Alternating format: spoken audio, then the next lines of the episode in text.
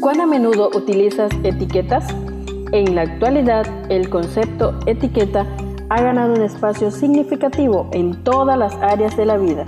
Las utilizamos para identificar, clasificar o valorar. En este día compartimos Etiquetas para reflexionar de la autora Carolina Ramos. 365 reflexiones agrupadas bajo 7 etiquetas.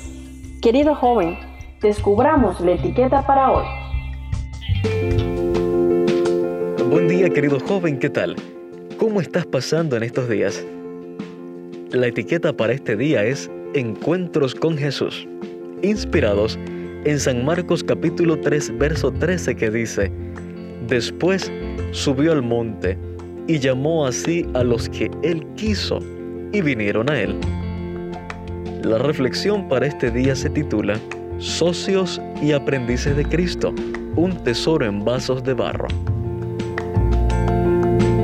¿Qué tal si hoy reflexionamos estando en contacto con la naturaleza?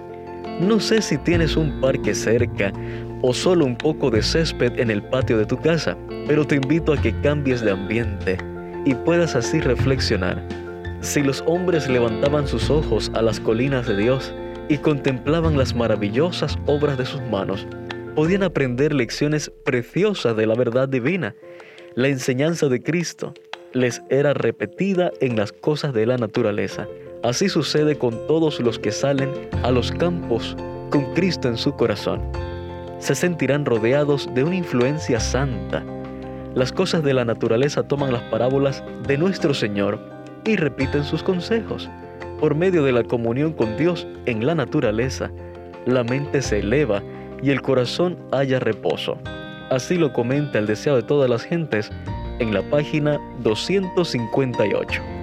Ese día, Jesús llevó a sus discípulos a la naturaleza, a su lugar favorito, para que lo que les enseñara quedara eternamente relacionado con la belleza de su creación. Hoy quiere hacer lo mismo contigo, querido joven. Así como llamó y ordenó a sus doce discípulos, te ha escogido con una misión especial, colaborar con Dios en la salvación del mundo. Así como conocía las debilidades y fortalezas de estos discípulos, también conoce las tuyas. ¿Tienes el espíritu receptivo de Juan? el ímpetu y la generosidad de Pedro, la incredulidad de Felipe, el miedo y la timidez de Tomás, la confianza infantil de Natanael, las pretensiones de Judas. Dios toma a los hombres tal como son, con elementos humanos en su carácter, y los prepara para su servicio, si quieren ser disciplinados y aprender de Él no son elegidos porque sean perfectos, sino a pesar de sus imperfecciones, para que mediante el conocimiento y la práctica de la verdad y por la gracia de Cristo puedan ser transformados a su imagen. Querido joven, los discípulos fueron reunidos cada uno con sus características para ser de la familia de Dios. Aprenderían entre ellos en medio de pruebas y diferencias de opinión. Pero mientras Jesús estuviese en su corazón, Mientras Él fuera el centro, ellos se acercarían el uno al otro en la medida que se acercaron al centro. Eso es lo que generaría el amor de Dios. Eso es lo que puede generar hoy. Te llama a ti, querido joven. ¿Irás a Él?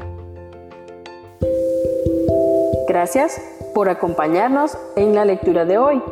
Esperamos que esta etiqueta te motive a caminar cada día con Dios. Te esperamos en nuestro próximo programa.